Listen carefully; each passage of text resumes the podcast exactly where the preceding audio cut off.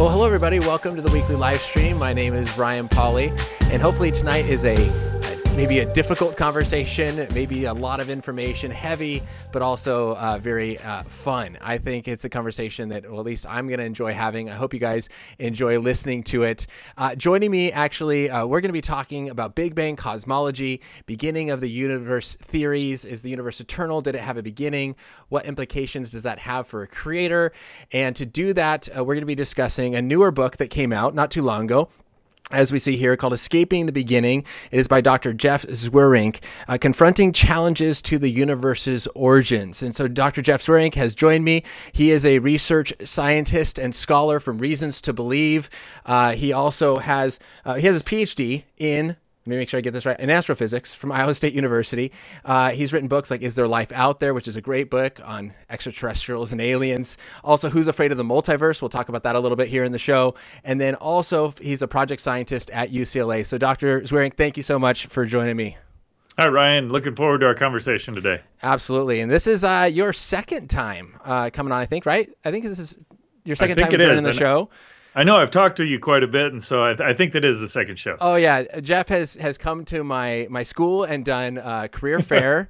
where uh, I man, I know the students love that as you you you made some stuff blow up in the classroom as you showed different uh, kind of I don't know. I guess what it'd be the different um, ways in which chemicals react and trying to show what you do when it comes to astronomy and physics, right. as well as uh, ran into a lot of different conferences. Last time, I think you talked about Big Bang uh, and evangelism, how we can use the Big Bang to evangelize, right. as well as science and faith on how they fit together. And that's really something that you are passionate about. So, can you really share with those who don't really know maybe you or reasons to believe? Uh, why are you passionate about this intersection of science and faith? Well, it, it kind of boils down to there are a lot of people who think science and Christianity just don't work well together. There are Christians who think science is antagonistic towards Christianity.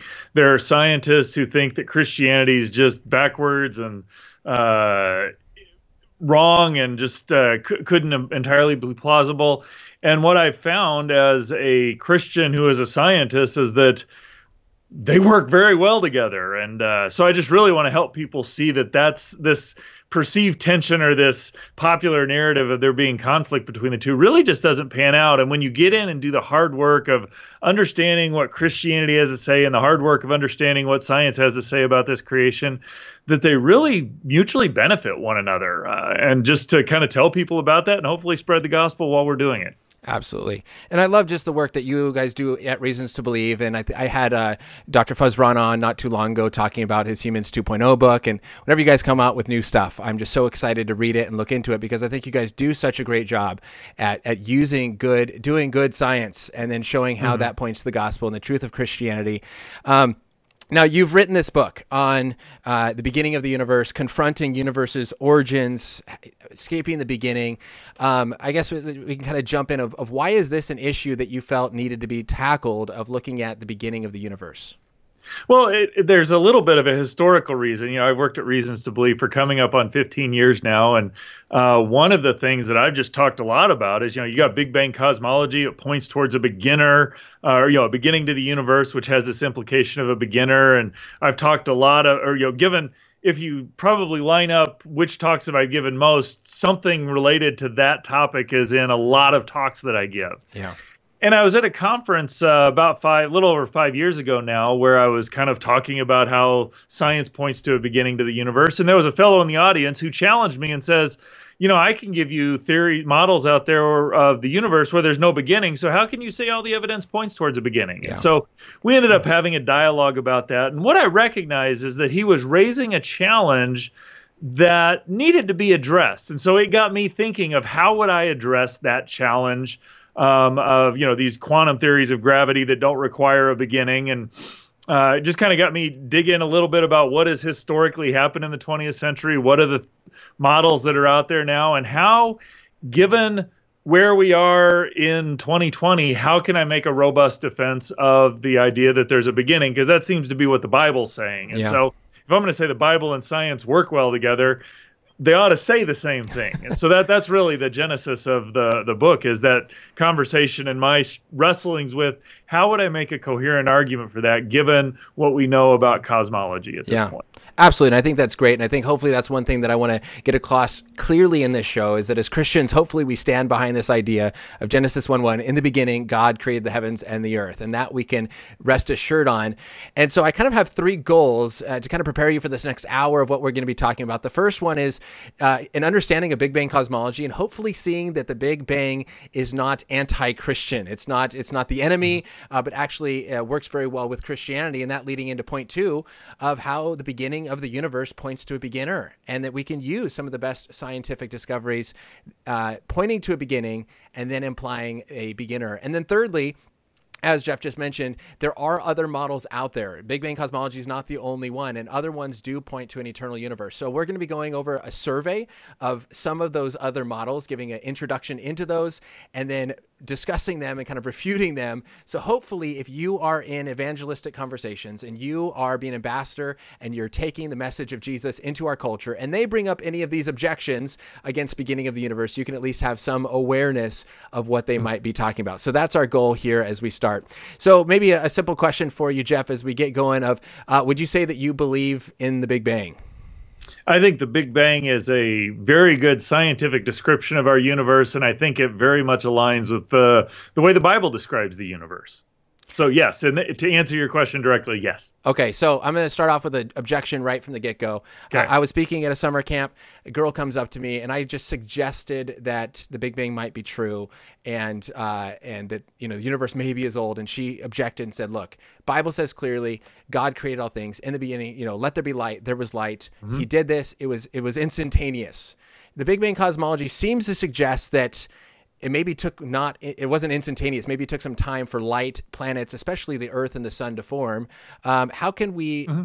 understand that from a from a biblical view that seems like god created things instantaneously well, I, I would say I, I, don't know of too many Christians who actually hold that God created things instantaneously. I mean, even in the Genesis 1 creation account, you've got in the beginning, God created the heavens and the earth, and the earth was formless and void. You know, there were conditions on the earth. And then God you know, in the way he's revealed it to us, has sequentially gone through and uh, create, you know, made the day and the or the the light and the darkness, and the day and the night, and the the waters above and the waters below. So there's this process that God is using. Now there is a obviously a pretty long-standing discussion in the church of what's the time scale and all of that. And there are Christians who would say, no, that's you know, there the best way to look at that is that those are 24-hour days and that creation happened somewhere in the six to ten thousand year ago time range.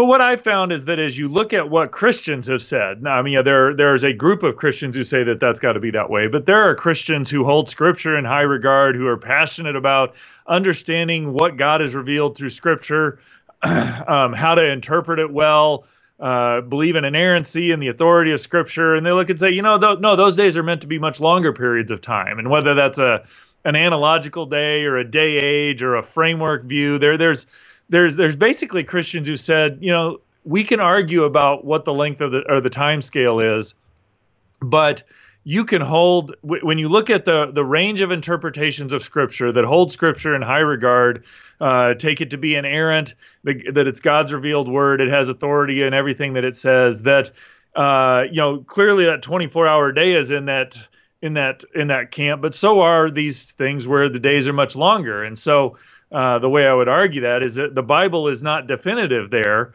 because all of these people agree on, you know, who is Jesus and did he die and was he raised and who is God and is he triune? You know, all of these things that are essential to the Christian faith, all these people agree on, but they disagree on this area. And that to me says the scripture isn't quite so clear there and so let's let's be willing to dig in and wrestle and make sure that whatever we do in interpreting scripture we end up with a good theology of who god is. Okay. Now is it possible to hold to big bang cosmology and young earth creationism at the same time in principle yes but in in practice because big bang cosmology is a description of how does the universe behave? And so there's there's a process to Big Bang cosmology. There's there's uh you know the original state or the the initial state, and then there's this expansion and cooling down and the formation of things. And in principle, that could happen at any sort of time scale. Um, where in practice you run into conflict is as that we go out and make measurements of how long has the Earth been here? How long have the stars been expanding? How long did it take for the galaxies to get as far apart because of the expansion of the universe? We find that the universe, uh, as as we envision it, is roughly 14 billion years old, and so that's where uh, you you run into a, a a a contradiction between a 24 hour day and what do we measure from what the science has or from what do we measure of the universe when we go out and actually do the measurements? Yeah.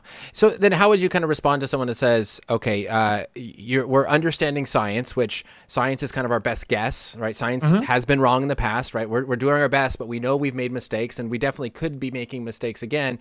Uh, and we're taking kind of science uh, and comparing that against scripture which is the infallible word of god well, what what I would say is that we we need to keep in mind two things that we're studying God's revelation. Now, God has revealed himself in Scripture. I don't think any Christian disagrees with that. Yeah. Um, but God has also revealed himself in creation. And God's revelation will be consistent when we've properly interpreted it. And so in Scripture, there are the words of Scripture, and we must go in and interpret and understand what those mean. Uh, and and we look for consistency in our interpretation of what Genesis says compared to what Matthew says, and what the prophets say, and what Revelation say. You know, so we're looking at the words of Scripture developing an interpretation or a model, if you will, of what it's saying, and then asking, is it consistent? Does it explain things well? Is it coherent? And does it give us a, an accurate picture of who God is? Does our interpretation match the truth? Hmm. Well, in science, we are doing the same thing. Now, it is a little bit different in that there are not words written out in creation, but we're going out and saying, okay, how fast are things moving? How does creation work? Is it reliable? Is it robust?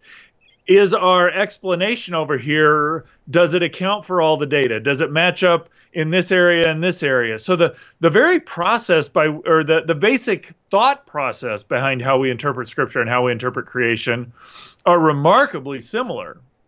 Okay. Uh, you know, and in fact, Paul was uh, uh, commending the Bereans because they did just they didn't just take his word for it, but they actually went and searched. He's saying this. Does it match up with what we know of of Scripture saying? And so. Yeah. So really the reason why I say, you know, we've got to do this is that if God's revealed himself in scripture and God's revealed himself in creation, those two revelations because of who God is, those two revelations must agree. And if we find that they look like they disagree, that means we've misinterpreted one or the other of them. Yeah. Or occasionally we misinterpret both. So yeah, well, I think that's good to, to, point out that it's our interpretation of Scripture and our interpretation of nature, right? Right. And, exactly. and that's what I always want to point out with students is that uh, nature is the infallible kind of creation of God. Uh, this is the objective truth, and mm-hmm. the way that we understand it may be wrong. And Scripture is the objective Word of God and the way we understand scripture is wrong. I know I've gotten my theology wrong, and it could be wrong in other places. Uh, and so we have to recognize that we have to interpret both of them uh, rather than just one and not the other. Now, you mentioned you know, that. And, oh, and yeah. I would just say, if, if I could add a comment to that, is that there there is a kind of thought that okay we just read scripture and it's clear and self-obvious what it means. But the idea of we have to interpret scripture in fact scripture was not written in english. So the very fact that i'm reading a bible means that something has been interpreted that allows me to interact with the revelation. And so yeah the this to me is what makes sense from a Christian perspective is that God's revealed himself. That revelation is coherent, consistent, truthful in all ways. If we see a conflict, it means that we've misinterpreted, and we've we've misinterpreted the science in the past, but we've also misinterpreted the interpret or misinterpreted how we've what the words of Scripture mean in the past. Yep. And so they they serve as a good check on one another to get to the truth, which is what God has revealed. God has revealed truth no matter how how we go about finding it. Yeah, and hopefully that's I mean that's the goal and that's what we're both trying to do right. in, in our honest approach. We're not we're not setting scripture aside. We're not setting God aside or something and saying this is what science says. Therefore, it's it's golden and and you take mm-hmm. it. Uh, right. Everyone's trying to figure out how did God do this? What is the best understanding and explanation of God's creation? And uh, hey, we could be wrong, but let, that's why we're trying to figure this out, and we're looking at the best evidence that there is. Now, you did right. mention briefly that uh, you know the universe is you know plus or minus you know 14 billion, or 13.7 or 13.8 billion years old. Um, and I think maybe uh, people have different ideas of how we get this dating, whether it's it's fossils and, and, and rock layers, and there's other different ways of getting this. But obviously, from your perspective of astronomy uh, how would you date? Is there a simple way that you can kind of explain of how you get that dating based on astronomy? Well, what's cool about astronomy is that we don't just have one way of dating it. We've got three or four different. Actually, there's lots of different ways, but there are kind of three, three or four main ways of doing it. One of the ways we do it is that there are certain stars out there that they go through a certain life cycle and then at some point in time once they get done with that life cycle they just end up as this hunk of star and it and it there's no more energy being generated and it's just cooling off now i can tell you this if i go in and i find an ice cube on the counter uh, or, or hanging in the air, and I, I, I know what its original size was. I can tell you exactly how long it's been there because things cool off at very predictable, measurable, reliable rates. And so we can go out and look at these this particular class of stars, and we know uh, pretty good what their initial temperature was. We certainly have high end bounds on it, and so all we can do is just say, all right, we know it's we know they started at this temperature. We know they're ending at this temperature, and we can map out. You know, we can find older and older ones, and eventually you you find the oldest ones. Um, those are the ones that have that temperature, or you know, that are the coolest, and that allows you to put an age on the galaxy, and that that number comes out right around 13 billion years for the galaxy, and you add how long it takes the stars to form, and you get about 14 billion years for the universe. So that's one way. It's just measuring effectively these big hot embers that are just cooling down over time. Okay. Um, that so that so that's one way, and again, it gives right about 14 billion years. Now, there's another way where we can go and uh, look at the amount of uh, chemical elements because stars produce certain chemical elements. They take hydrogen and helium and make all the heavier elements um, some of those heavier elements decay, and so we can actually figure out how many stars there are, and we know how what types of stars produce what kinds of elements, and we know how quickly these elements decay, and so we can just ask the question, how old are things? Given the measurements of the elements we find. And so we can find old stars and make measurements of what the elements, the distribution of elements were. We can find newer stars and we can put, try to put together a coherent picture that says, all right, this is how, this is how the elements were produced. And that technique also gives you a number right around 14 billion years. Okay. And we can go out and we can also measure. Uh, we all the galaxies are moving away from us, and so we can measure how fast are the galaxies moving away from us. And given how fast they're moving away from us, we can ask the question: Were they ever all located with us? And ask how what what was that time span? And that also gives right about 14 billion years. And so I've got three different techniques that require three different kinds of physics at play. So, so what happens with the expansion doesn't affect how quickly these stars cool. What happens with the expansion really doesn't affect the distribution of the elements. What happens with these stars doesn't really affect that much. And so I've got three different techniques of measuring the age of the universe, and they all give me 14 billion years that gives me quite a bit of confidence that we've got the right age. Yeah, and I think that's so important to point out is that uh, I, I often hear people say, well, you know, people get an old universe and billions of years just because they look at some dirt and then they look at carbon dating or something and then they think it's old. And and I, I mean, even and not all young earthers are saying that, but I hear that from people. And right. and I think it's important to point out whether you're young or old Earth, uh, there's at least more to consider here. There's at least mm-hmm. more thought that goes into it. And you mentioned it's it's three different tests using three different types of physics, and that's only from astronomy. That doesn't right. take in the other types of dating when it comes to biological dating or uh, or you know uh, uh, um, uh, fossils and and and ground mm-hmm. structures and all that kind of stuff. And so I think it's important to just to kind of consider just the amount of information there is and have that honest approach uh, if we are whatever position it is that we're going to hold. Now, what would you? I, no, I, oh, yeah, I think that's really important, and that, that's uh, I would just kind of echo your sentiment there. Is like that's one thing I have tried to do with people. You know, I, I disagree with people who are young Earth creationists, and what I do is I try and say, what is their best argument? What are they actually yeah. saying? And I and I deal with that argument rather than set up some argument that I think, oh, that just can't be, and I can re- reject it out of hand. So, what's the best argument, and how do I deal with that in a coherent, robust, reliable fashion. Yeah, and we don't want to straw man them. In fact, what you know, oftentimes people say is you want to steel man them. Find the best argument, make it as strong right. as you possibly can, and if you can knock that over, then you got something to say, something going for you. Right. So, some responses to this. Uh, what would you say to someone who says, "Okay, the the starlight uh, has the appearance of age, but it's not actually aged, right? Just like uh, Adam was maybe created to look old, but he wasn't old. Uh, the wine that Jesus, the, when Jesus turned water into wine, mm-hmm. it tasted like aged wine, but actually was new wine. Uh, what if starlight is the same thing, where it just has this appearance of age, but it's not actually old? How would you respond to that uh, um, objection? you know there's there's some validity i could see you know okay god's created things and he puts the starlight in transit so we can see it you know that uh, that you know if we could if the universe was 10,000 years old and star would starlight would normally take you know 3 billion years to get from somewhere to here i could see where god might just put it in transit so that we can see what's out there the problem with that is this. So I, I am an uh, astrophysicist by trade, and my graduate work was on an object called Markarian 421. And It's just this galaxy that's about 400 million light years away from us. Now, in in that's in this scenario we've posited, the the light coming from Markarian 421 was created in transit, so we're seeing it so that we know that that object's out there. Except that when I was in graduate school in the early 19 or mid 1990s, as we were monitoring this object in gamma rays, we saw the intensity of gamma rays increase by a factor of 30, or increase by this very large factor and drop down in about 30 minutes. Now, that change in light is evidence of an event that happened. So, you know, for example, we're looking at the sun. If the moon passes in front, we see a solar eclipse.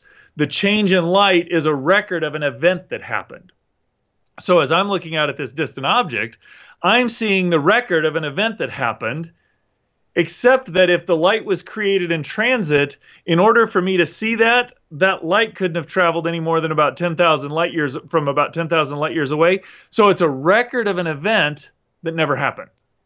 Yeah. So if you're going to draw the parallel to, ooh, Adam was created mature, did he have scars on his body from injuries that never happened? Did he have memories in his mind of events that never happened? If that's the analogy we want to make, now we have to question is God being deceptive or is, you know, I mean, if if we can't if we're going to push it that way, you end up in this very if you're not careful, you end up in this very bad theology where God's creating records of events that never happened. You know, it's kind of akin to that God put all the fossils in the ground to confuse people so they don't understand who I am. You know, yeah. I'm being a little snarky there, but you see where that kind of that line of reasoning would lead you to is that God's put all these the record of events that never happened into creation. And I think that's problematic for given who I know who God is. Yeah. So another thing that you mentioned here on, on, on knowing how old things are is is if the universe is expanding, was there ever a time where we were together and then you can kind of measure that distance and the rate of expansion? How do you know that we're actually together at one point? What if we didn't just start further apart? Or it, how, how, do you know that the rate of expansion hasn't changed? Is it possible that the speed of light has changed over time? And so what appears to be further away mm-hmm. uh, is actually not as far as we often think? Well, I mean, I, I, could go through each of those individually, but the, the short answer is we can make measurements that show those aren't the case. So I can find measurements of distant starlight, which there are transitions we can measure that depend on the speed of light. And we find that to our best measurements, in stars, galaxies that are billions of light years away from us, the speed of light is the same. Maybe the most it could possibly have changed was about one part in a hundred thousand. And so that's not going to solve the problem of how does distant starlight get here. We can look at, you know, you ask the question, were they all the same? Well, uh, when you look at the cosmic microwave background radiation, it's the same temperature everywhere. Hmm. Well, the way it gets to be the same temperature everywhere is that it was all something had to have heated it to the same temperature. And the best way to do that is to have it all to where things can come to the same temperature in the same region. Uh, you know, so you end up with there are measurements we can make of the universe out there that that support these ideas.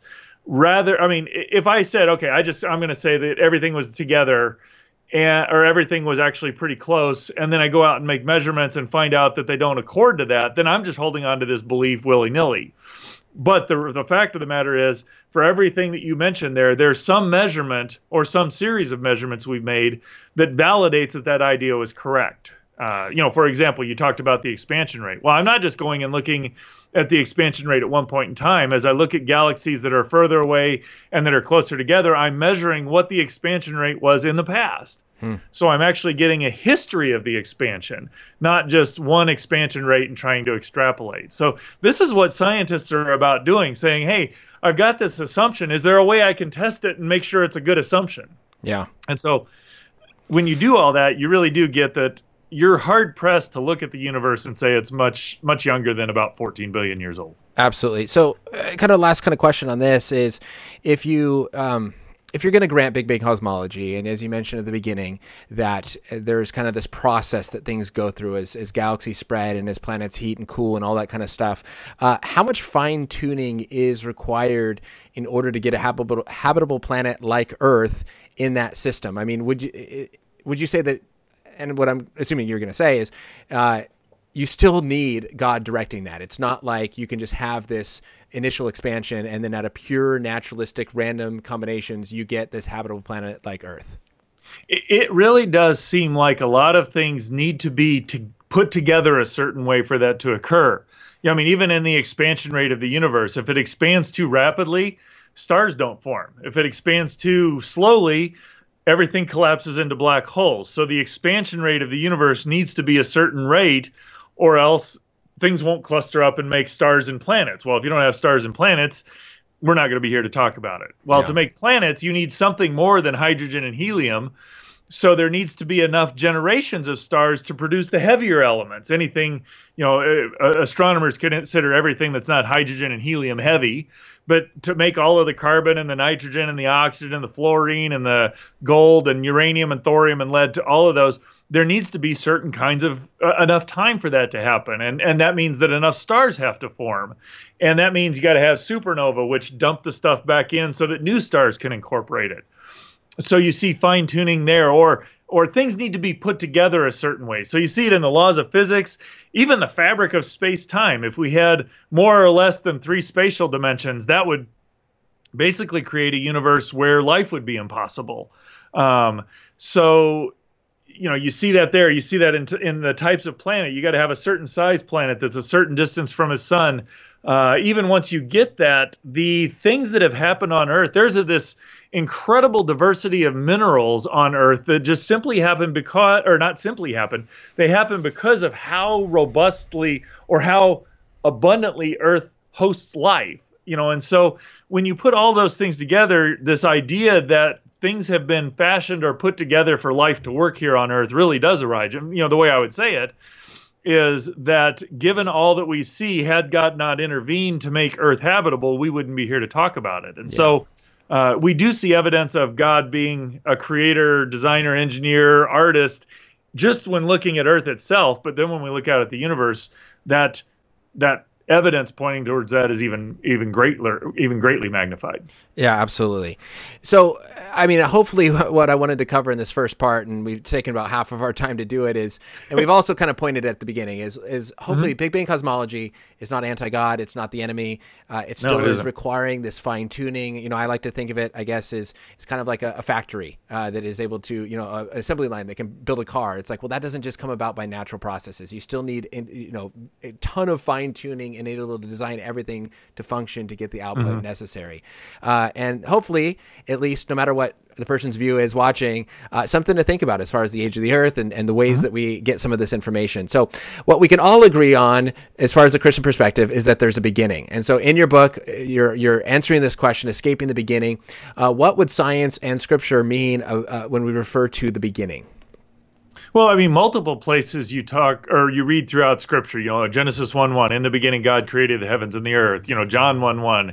In the beginning was the Word, and the Word was with God, and the Word was God. This idea of God being outside creation and bringing it into existence pervades Scripture. I mean, that's that's the doctrine of creation ex nihilo. That out of nothing, that God didn't just fashion stuff that was already there. He is ultimately the source of all that we have, and that uh, you know that there's this uh, you know, commensurate with that in, in the scriptural description is this idea of a beginning that really does seem to be the way scripture talks about creation. And so, scientifically, in the last 150 years or so, we've actually been able to address that from a scientific perspective. And there are some pretty powerful ideas out there that point to, even scientifically, that there's a beginning. Um, you know, we, you know, the Big Bang. There, there's kind of two terms given to that. One is just the description of the universe as it evolves from its original hot, dense state. But there is even this connotation that if you push things far enough back, there's a breakdown in the laws of physics, and you can't describe things using physics, that something beyond has to bring it in. And so that's consistent with that idea of God being outside of creation and bringing creation into existence. And so they really do kind of go hand in hand with one another. That's the Bible talks about a beginning, and science is a very reasonable idea to have a beginning as well. And how long has science presented this idea that our universe had a beginning? Is this relatively new? I think you just mentioned briefly about 50 years or so. Uh, what was the idea in science before that? Well, science has not had a uniform voice on this. There are times where the idea of a beginning seems more powerfully supported. There are times where scientists have brought up, well, we've got these models that don't require a beginning. Even if you just stick to one period of time, there are some scientists who say, yeah, there's a beginning, and others who say, no, there isn't. And so to kind of say science has said that is a little bit of an overstatement. But I do think one of the kind of powerful or powerful events that happened or developments, discoveries, if you will, that happened was as people were looking at the universe, they recognized that it's expanding. Um, they recognize that general relativity governs the dynamics of the universe. That as it's expanding, it's cooling down. Uh, that the entropy is increasing, and so uh, the the amount of disorder in the universe is increasing, if you will.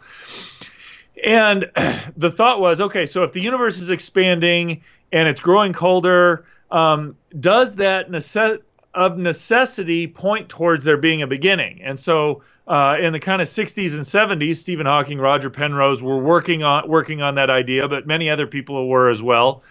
And what they discovered was uh, this theorem. It's called a singularity theorem, if you will, or is the, is the term for it.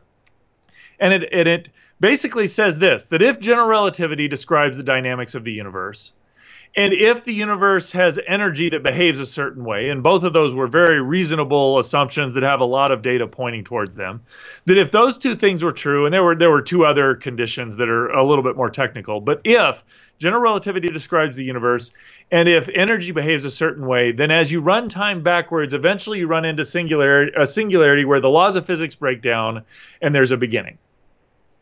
You know, and so I think that's it's certainly whether it proves a beginning is really not the important thing. That when we looked at our best description of the universe, general relativity, energy behaving a certain way, and we, we said, okay, what are the implications of that? The implications were the universe had a beginning. I think that's a pretty powerful thing that scientists came to not really looking for it, and in some sense trying to avoid, if you will. Yeah. So you used the term singularity a few times there. What exactly do you mean by the singularity? Well, so in general, it's just a place where the laws of physics break down for some reason. So, you know, for example, you could talk about I've got two particles, and I can talk about a density as long as the particles are here. But if the particles end up being in the, exactly the same place, now I've got a measurable amount of mass, but no volume. And so my density becomes infinite. That would be a singularity. And so in uh, in this theorem that Hawking and Penrose developed, what they did is they looked at the trajectories of particles in space time and found that as you ran it backwards, you inevitably ran into a singularity where you got these infinities where the laws of physics broke down and could no longer describe the universe. So I've heard, I've heard the objection from atheists that say uh, if the laws of physics are breaking down, then we should be left saying we don't know what happened because the laws of physics break down. You can't do any more measurements, and that Christians are using God of the gaps to try to claim that we know what was happening happening when physics has virtually broken down. So how do we continue to use physics to understand what happened before the Big Bang if the laws of physics are broken down at that point? Well, it, there's actually some legitimacy to that objection, and that's you know if you notice there, I didn't say it, did, it didn't say this proves that there's a beginning, um, because as a scientist, there there is one thing I have learned is that where your lo- where where your model breaks down, you get infinities or whatever. That means you need a better model you know, and and uh, you know, just specifically one of the reasons why I think the the singularity theorems developed by Hawking and Penrose are powerful, but they're not proof that the universe has a beginning because two things. One is that there were two conditions that general relativity describes the dynamics of the universe. Well, as we're trying to get at this quantum theory of gravity, which would incorporate gravity and uh, the electromagnetic and strong and weak nuclear interactions, general relativity is a classical theory.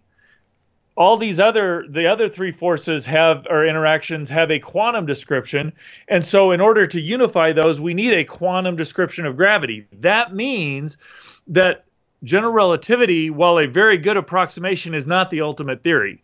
So right where you need general relativity to prove a beginning is the place where scientists would expect it to break down the other part is, you know, we get, the, or, you know, so you also, as you're running through and you get infinities, that's a sign, okay, we need a better theory. Well, that corresponds to the idea that we think general relativity is an, an approximation, not the ultimate theory. But the other thing is, energy had to behave a certain way, you know, and uh, we may get into discussion of inflation and how inflation modifies the universe. But inflation, which has a lot of evidence pointing towards it, the way inflation behaves, it violates that energy condition. So the Hawking the Hawking Penrose singularity theorems are powerful, but I can tell you this. The two conditions that say do they apply to our universe in the earliest moments of the universe, I would say inflation and general relativity being unified with the other laws say pro- those two conditions probably aren't met and so they don't prove there's a beginning. But again, I thought it was interesting that as scientists were trying to figure out is there a beginning or not, our best models at the time said, yeah, there really is a beginning. Okay. So with these kind of issues with physics breaking down uh, and needing new models, would this be the reason why scientists, even with what seems to be very good evidence and reason to believe the universe had a beginning, are still looking for eternal universe theories? Why are they still looking you know, for well, this? And partially, yeah, because you know, I, Hawking and Penrose said, given given general relativity and energy that behaves this certain way, you end up with a beginning. Well, if you say, okay, well, so now let's actually let's as a scientist, how would I test that? Well, the first thing I would have to do is I would need to develop a model where those conditions were not met. So that's part of just good scientific work is saying, okay, these if these conditions are true, I know what the outcome is going to be. So let's build up let's build an alternative model so that I can test and see which one describes the universe. What are the measurements that would allow me to distinguish between that? Um, you know, and inflation is one of those that violates those conditions. And so we've got evidence pointing towards inflation. And so that would say, all right, the singularity theorems of Hawking and Penrose are powerful, but they're not the final answer to things. And so now we're talking about, well, maybe inflation happens. And inflation has got this cool feature that once it starts, it seems to continue forever. Uh, the people who are developing inflation realized that and said, well, maybe it has been going on forever. And so they started studying that and asked the question Has inflation been happening forever? And it turns out there's another singularity theorem that shows, on very general principles, that if on average a space time is expanding, that means that an, even inflation had a beginning. Yeah. But you'll, you'll notice there, there was a if space times behave this way. So people are going to say, well, okay, how can I develop a space time that doesn't behave that way? Yeah. So that I can test which of these models is correct. Yeah. So how then would you kind of how much would you say that the beginning of the universe and even Big Bang cosmology or whatever uh, may be pointing or inferring to a beginner? Kind of what theological significance can we draw from the the current scientific models that are out there? Well, I would say there are a lot of models that are well maybe maybe quantum gravity looks this way. And and those are interesting models but they don't have the theoretical and experimental support that the uh, the the theorem that says inflation has a beginning or even the one that says that uh, that the universe has a singularity. Those those are those are better experimentally tested if you will. Mm-hmm. And so, um, the way I, one of the things I've noticed is that when you look back through the history of the 20th century, when Einstein first proposed general relativity, one of the bizarre features of that is that instead of space and time being these absolute entities that everything happens in, space and time are dynamic. They can stretch and expand, they can begin and quit. And Einstein actually introduced his cosmological constant to produce an eternal universe, a static universe, because static universes would be eternal. Anything that was expanding or contracting either had a beginning or an end to it. And so the introduction of general relativity introduced this idea of a beginning or an end. Well, you measure the expansion of the universe in the 19, late 1920s, that points towards a beginning. And so now scientists have said, well, what, what ways could we get around a beginning? Well, maybe we could have expanding or oscillating universes. Well, there were some problems with those models, and so those kind of fell from disfavor. Um, some said, well, maybe we could have expanding universes where new matter was being continually created.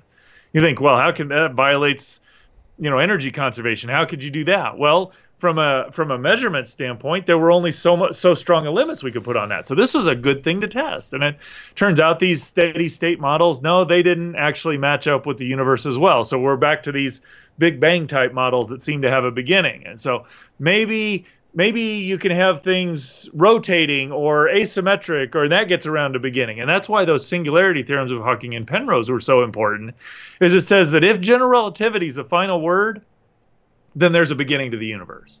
Huh. And now we say, okay, general relativity isn't the final word. We got inflation. Well, that maybe that could have been eternal, but no, that even has a beginning. And now, so we're asked here with this quantum gravity, which I don't know the answer to, and we won't know for, you know, it could be it could be 50 years. Uh, you know, it's just really difficult to test what quantum theory of gravity is correct, hmm. whether we even have the right one yet.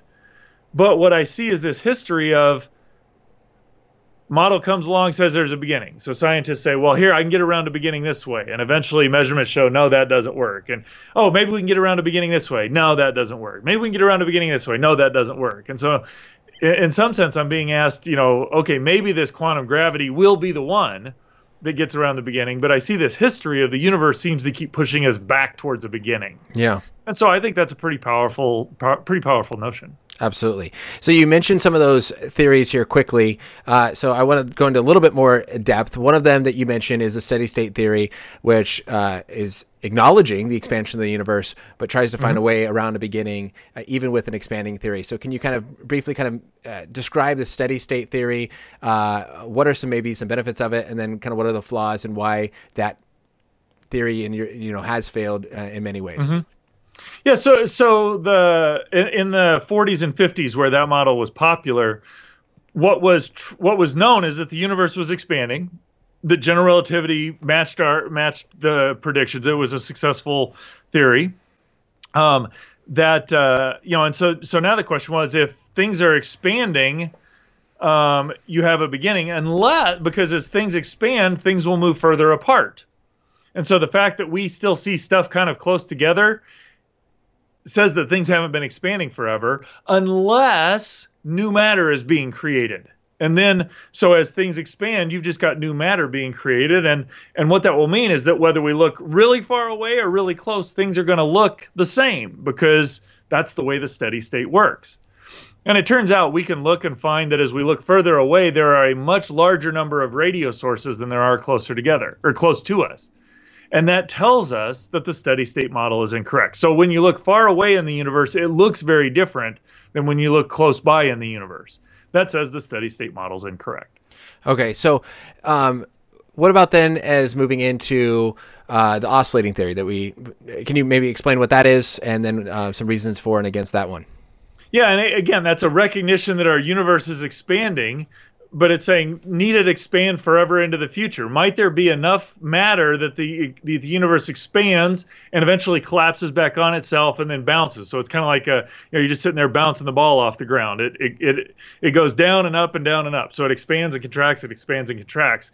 And the original idea was that each time it would expand out to the same size, contract, expand out to the same size, and that again is kind of steady state. It could just have been that way forever what they recognize is as they were analyzing is that with each expansion, the amount of entropy increases, which means that each expansion is going to get larger.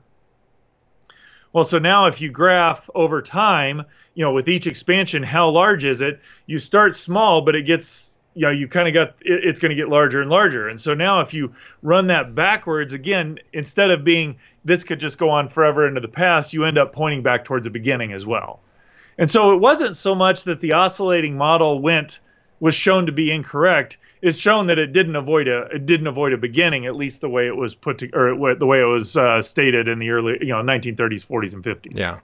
So the way that i've understood oscillating model and at least the problems with it and maybe i'm backwards in my thinking is that if you uh, if if with each oscillation, right? With each expansion and contraction, you're losing energy because you know the laws of thermodynamics say that energy is neither created nor destroyed, right? And that we're running mm-hmm. out of usable energy.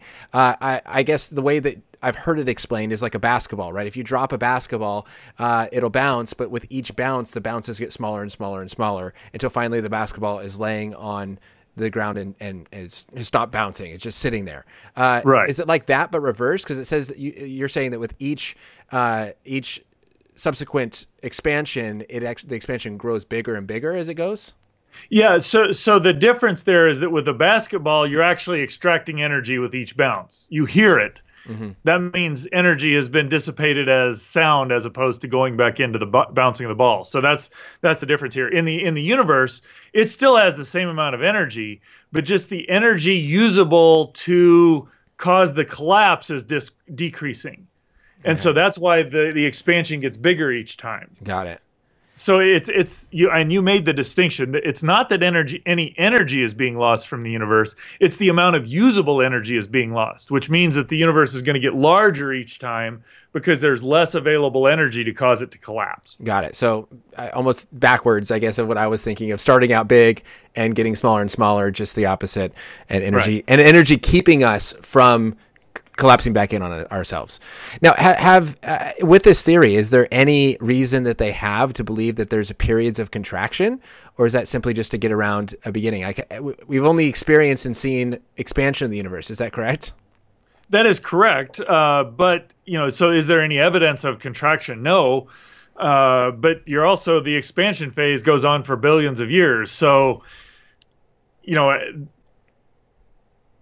the idea that we could measure that would be a little ludicrous because we're okay. in the expanding phase. That's what we're going to measure. Now, the question is: Is it reasonable to postulate a an, a contraction phase? And it's it's reasonable, but the, but then the question becomes: How would you test that? Hmm. And especially now, most of the there are cyclic models. You know, instead of being os- oscillating, they're cyclic models where things expand and there's contraction of some sort, and then there's expansion these cyclic models are very difficult to test because they basically look like Big Bang models, except way out at the extremes where we don't have any way of testing right now because our our experiments aren't good enough, our energies aren't high enough, uh, you know, to get actual experimental or observational results. That's where the differences are. And so, how would you, you know, it's it's just difficult to tell the distinction between all of those cyclic models, all of those eternal models also look from a measurement perspective, right now they look identical to the best Big Bang type models, which have a beginning to them. Got it. So moving along, Dan, you've written a, a book, "Who's Afraid of the Multiverse," uh, and I think maybe you know some some people want to say we've been watching too many Marvel movies, we've seen too much Doctor Strange with all these multiverses, and that we think that this is possible. Uh, what would you say is is there any good reason to believe in some sort of multiverse theory, and does that get away get us away from believing in a beginning of the universe? So the the answer I would give to your first question is, you know, we we've mentioned inflation, and I'll just say, you know, inflation. we look at the cosmic microwave background radiation, and we find it to be extremely uniform but the only way to get it uniform or the best way to get it uniform is if there's some sort of hyper fast expansion in the earliest moments of the universe. And so we've got this idea of inflation and inflation produces certain signatures in the cosmic microwave background radiation ripples that we've seen. It produces a number of things that scientists have a lot of evidence pointing towards that. It's not conclusive in that it's got to be inflation but it's certainly the most popular model that matches all the observations that are out there so inflation is something that takes something that's it's going to be very small in size and it's going to grow up very rapidly. Now, all that background to say this, this is the statement that if inflation happened, our universe is far larger than what we can see. So if you take the most distant thing we could possibly see right now, inflation says that there's a whole lot more stuff out there that we can't see. So if inflation happened, we live in a level one multiverse, that multiverse where there's just more stuff out there that we can't measure. Now that's not real. I don't find that to be a particularly controversial idea. That you know, there's a limit to how far out we can see. There's just more stuff that we can't see. But all of it's going to largely look like our universe. You know, if we were to instantaneously be transported out there, it'd look statistically just like what we see from our, from Earth right here. Now, that's not the interesting part because the way inflation actually produces our universe is there's this stuff that's expanding very rapidly, it decays, and this bubble where it's decayed kind of grows over time, and our universe is inside one of those bubbles. So, if inflation happened, the universe is far larger than what we can see. That's a level one multiverse. If our mechanisms to explain inflation are correct, we live where there are a whole lot of other bubbles as well. We live in a multiverse. So the mecha- the the way inflation works and the mechanisms that all explain inflation all produce a multiverse. So that's why I think a multiverse is actually a good idea. Now, there's a question of does it get around the fine tuning in the beginning? That's a whole separate question because even our, uh, you know, again, if if things expand on average, which inflation would do, then there's a beginning to inflation. So, you know, the the the existence of inflation or a multiverse doesn't mean that that's in violation of what's or you know it's that it's in conflict with scripture because I think inflation even with an inflationary multiverse you still have a beginning and your fine tuning or design argument changes but I still think you have design and even in an, even in a multiverse. Okay. Now um are there other i guess kind of jump over are there other theories, eternal universe theories, that as people are going out having conversations, maybe with more scientifically minded people, and and hopefully this isn't over too many people's heads. I think this is a great thing about the book that you've written, uh, Escaping the Beginning, is there are some parts that definitely stretch me. I was reading some, and I looked at my wife and I go, I don't know what that's talking about, but for the most part it was very readable, very understandable in a way that I can go, okay, that makes sense. There's a few graphics that really put things clearly, and I go, okay, that, that, totally makes sense. And maybe I was explaining something wrong, and now I have a better understanding. Are there any other theories that, as people go out and as they're sharing their faith and as they're trying to point to God being the creator of our universe and, and being that beginning, other theories that they might run into uh, that the universe is eternal? Well, you know, I, I, that's a good question, and that's kind of what I hope to address in the book. Is rather than say, okay, there's this one and this one and this one and this one and this one, that to kind of look look at it in classes of models. You know, that there are uh, cyclical models, and there are different kinds of cyclical models. You have these, uh, you know, membrane. I'll just use some terminology here, but the you know these membrane models where these membranes are kind of bouncing, oscillating, and hitting back and forth, and every time they hit, they create a new multiverse or new universe, if you will. Um, there are cyclical models where universe expands out and it just eventually becomes so dilute and all the particles disappear and then that for some reason causes a new big bang if you will or a new period of expansion and so there are different kinds of cyclical models out there um, and I would love to say, well, if you know this thing, this is how you deal with all of them. It's like, no, you really got to kind of understand each one because certain ones of them have different problems. Because for that for that one where it just expands and all the particles decay, that means that electrons have to decay. Well, as far as we know, electrons are stable stable uh, particles and will never decay. So if that's the case, that rules out that class of model. But we don't know that for sure. So this is where kind of a lot of that scientific uncertainty plays in. So that's kind of one class of these cyclical models. There's another class which are models that largely say yes, inflationary Big Bang is correct, but as we run time backwards, we get these quantum gravity models where there's a maximum compressibility. And if we kind of go through, the laws of physics don't break down, and we can talk about the other side where, uh, you know, things are, uh, you know, if we go backwards in time, things are expanding. So effectively, what you have is this uh, infinite contraction that bounces through this point and goes out that, that produces our universe. And so you know, again, and, and how that plays out is different in each model. Some of them, the arrow of time reverses at that bounce.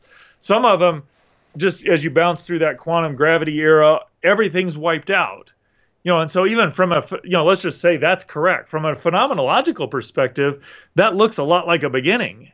You know, and so in every one of those, you kind of have to wrestle with okay, what's this model actually saying, and what is Christianity really saying? Is there genuinely a conflict, or would that agree with what Christianity has to say? Yeah. And so it's kind of this fun arena where you can go in and actually, okay, so when someone comes up with a challenge, my first question is, okay, so what's the nature of what you're saying? Are you saying this is so in this model? Is this do you have a reversal of time there? Yeah or no? Uh, okay, so you know, so just kind of learning and understanding what it is, and the more I've done that, the more I'm able to say, okay, here's what's kind of going on in this class of models. Yeah, and I think that's great, and that's what my encouragement often is to students: is uh, the more you get into these conversations, then the easier it is to remember the information. Right? It's you, you learn mm-hmm. stuff best often by teaching it, by regurgitating it, and getting it out there. And so, hopefully, you know, being able to refer back to this book, "Escaping the Beginning," uh, referring to the reasons of uh, or the resources of reasons to believe at reasons.org, and and kind of tuning up on those those issues as people raise objections you go oh i don't remember how to respond to that now what would you say though to the person that goes I mean, I guess they wouldn't still be watching uh, 50, 54 minutes into our interview. if they're still watching, they care about this. But what about the person who goes, why does this even matter? Who cares uh, if there's a beginning or not? What would you say why this matters so much? Well, th- there's two reasons. One is that this is one of the popular ideas out there of how science is showing that Christianity is not doesn't doesn't align with uh, the way the universe works. That science is showing Christianity to be wrong, and so um, it's one of those places where it's fun. It's a fun scientific discussion, but it's also a fun theological discussion because uh, you know, I mean, if they've heard of Lawrence Krauss or Stephen Hawking, which they probably have, Stephen Hawking was advocating an eternal universe or a, model where the universe had a beginning but no God that created it. You know, and so it's like, okay, so somebody comes up and it brings that up and says, oh, you know, Stephen Hawking says we don't need God because of this, that. Either you have a resource where you can go and say, you know what, I haven't thought about that. Let me go investigate more. Or you've read about it, so you say, you know, here, here are some ideas I've got about that where you can start engaging um, or you just have to leave the discussion and not not be you, you no longer have any influence because you're not able to deal with that person's challenge.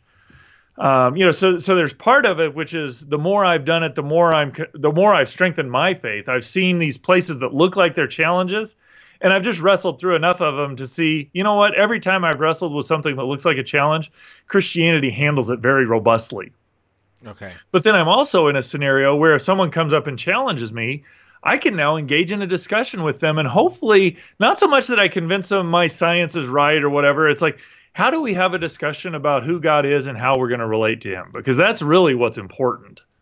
Absolutely, and, I, and that's again. I, I feel like I end every interview with with the reasons to believe scholar, uh, to, um, with this point of, you know, how do then we point this back to the goodness of God the the creation of God, the, the person of Jesus Christ, and and I'm just curious of in your scientific, you know, in the work that you do, in the the books that you've written, uh, how often have you seen people be changed by giving scientific evidences. Obviously, it's the gospel that ultimately leads to salvation. But is this a, you know, I think often people, it's like, well, arguing and proving the beginning, what's that going to do? They still need Jesus. Or have you seen this actually open doors for deeper conversations. Uh, I've definitely seen it open doors for deeper conversations, and and I, I fully agree that there's not. I'm not arguing and eventually going to convince somebody to be a Christian because my arguments are so good. That's just not the way Christianity works. Christianity, or you know, somebody's saved because God does a work in their heart and they respond to the prompting of the Holy Spirit. But what I have seen is that God often uses the rational arguments and the ability to make a defense and the care and being able to engage in a conversation and care what somebody's saying he uses those as some of the tools to engage and connect with people. And there are I, i'm being i'm one of them where if something doesn't sort of make sense it's really hard to engage with it. And so maybe it's not that i'm arguing you into the kingdom but maybe by having a discussion, I can clear up what Christianity actually has to say, or maybe help you see that maybe this isn't a, a, conflict between science and Christianity. That you don't have to just chuck your science to become a Christian. Clear up some misconfusion, or articulate something in a way, or something where you just goes, "Oh, that kind of makes sense," And now there's one more barrier that's removed that allows that person to engage with the gospel as it really is instead of some misconception that's getting in the way. Yeah, absolutely. Well, Dr. Jeff Zweerink, thank you so much uh, for taking this time and hopefully not confusing those watching too much, but making things clear and understandable in a way that we can look at God as the creator, of the beginning of the universe. Uh, where can they go to get more information on you, the work that you do, and all uh, that is happening at Reasons to Believe? So the, the best place is go to reasons.org. That you get access to all our resources. Uh, there's books, there's podcasts, there's uh, blogs, there's uh, videos, all sorts of things there. Um, I would also encourage you know each of the scholars has a uh, Twitter account and a Facebook account, or uh, follow them if you want to keep track of what's coming out. Uh, that gives you a way to communicate with them. I know I uh, I generally try and respond to most people who communicate with me. so just reasons.org and the various resources you're going to find there will find ways to get resources as well as connect with the scholars so that if you have questions and I love that, and I want to encourage them to, to to connect on Twitter and those different resources because I know my students have asked me random questions. One that addressed in this book, like how big is the universe, and I'm like, I have no idea. And so I message you, and you quickly kind of got out a response to me, and were able to explain that. So appreciate it. Just encourage everybody to go check it out. Uh, Jeff, thank you so much for joining me. Enjoyed, Ryan. Thanks for having me on today. All right, and those who just watched, thank you so much. I hope that this was engaging and encouraging. And again, all, as always, preparing you to be better ambassadors of Jesus Christ in our culture, a culture which focuses so much on science and, and looking at that scientific evidence. And if we can use some of that to point to the person of Jesus, the truth of Christianity, I think that that is incredible and it is a powerful way to evangelize. So if you want to receive more training uh, on how to be better Christian ambassadors, respond to the objections in our culture, subscribe to this channel. A lot of interviews coming up. Every week in the month of March, I have a new interview. Uh, so definitely check those out. They'll be posting up here on the YouTube channel soon. And then you can also follow on social media to get all the update things that are happening and be able to interact with some of these scholars and, and ask more questions in an interview. So with that, we're going to sign off for this week. Have an awesome rest of your week. Have a blessed evening and day, whenever it is that you're watching. And see you guys later with another question of the day and another live stream. Bye, guys won't hesitate to follow. Your love will guide my way.